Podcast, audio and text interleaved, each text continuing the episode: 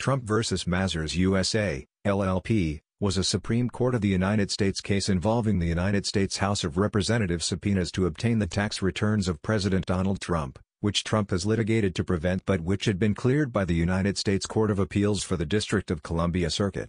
In a 7-2 decision issued in July 2020, the Supreme Court reversed the Circuit Court's decision, asserting that the court had not properly assessed the separation of powers between Congress and the President and remanded the case for review with a set of considerations to evaluate the worthiness of the subpoena request.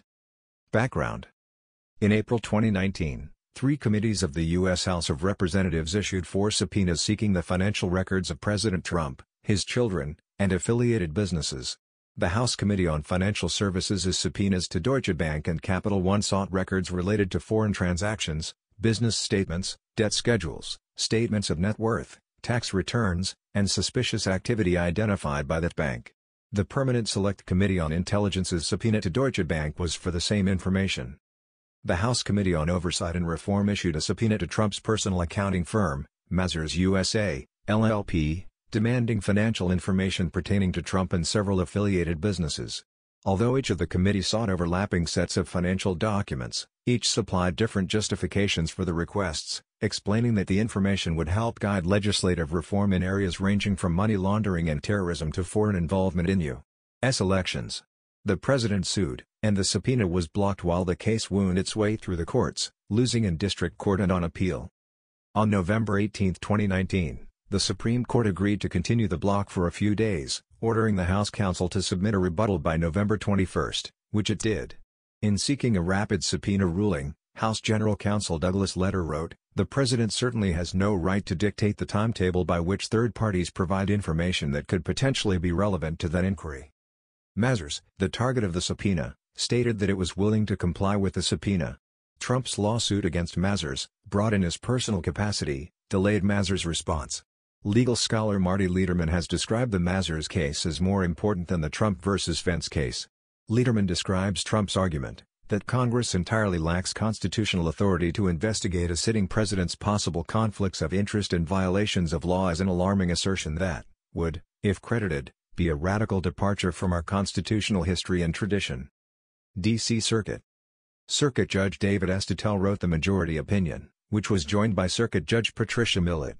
Circuit Judge Naomi Rao dissented, insisting that the impeachment power is the only legitimate method for such congressional investigations. On November 13, 2019, the D.C. Circuit denied the Trump administration's petition for an en banc rehearing. Gregory Katsas, Naomi Rao, and Karen Henderson dissented from the denial of rehearing. Supreme Court The question facing the Supreme Court is whether the U.S. House of Representatives has the authority to issue subpoenas to obtain the private financial records of the president and his businesses. On November 25, 2019, the Supreme Court of the United States granted a stay of the D.C. Circuit's ruling extended the time for the appealing party, Trump, to file a petition for a writ of certiorari, asking the court to hear the case.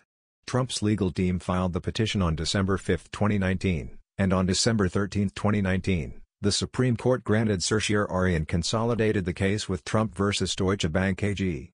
The Supreme Court also granted certiorari for Trump v. Vance, a similar challenge related to subpoenas for Trump's tax records but from the Manhattan District Attorney's Office in relation to the ongoing investigation over the Stormy Daniels scandal.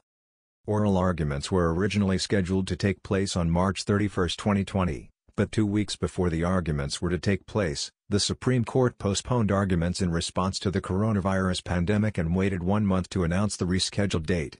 In April 2020, the Supreme Court said that oral argument in the Mazars case and other cases would be heard by telephone. Consolidated oral arguments for Trump v. Mazars and Trump v. Deutsche Bank AG, as well as Trump v. Vance, were heard on May 12.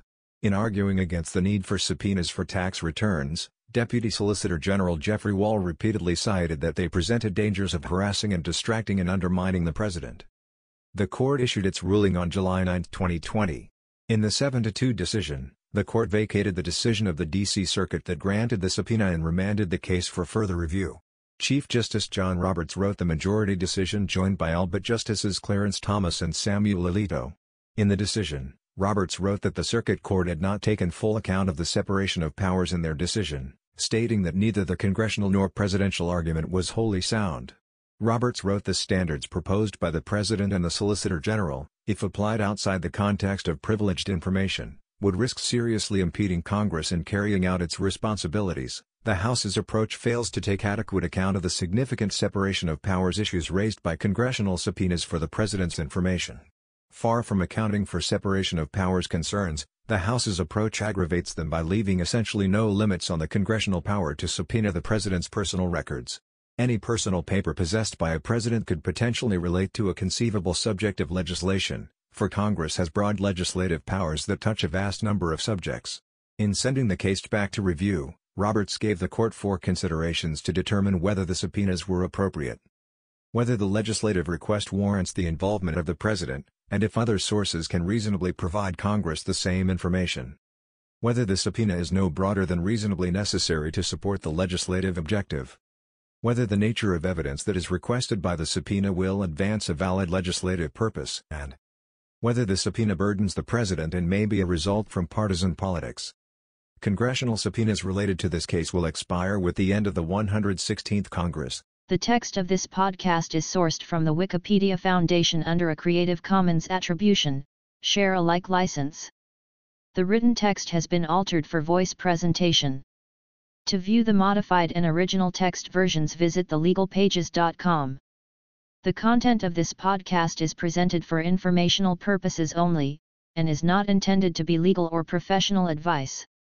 The Wikimedia Foundation is not affiliated with this podcast. This work is licensed under a Creative Commons Attribution Share Alike version 4.0 license.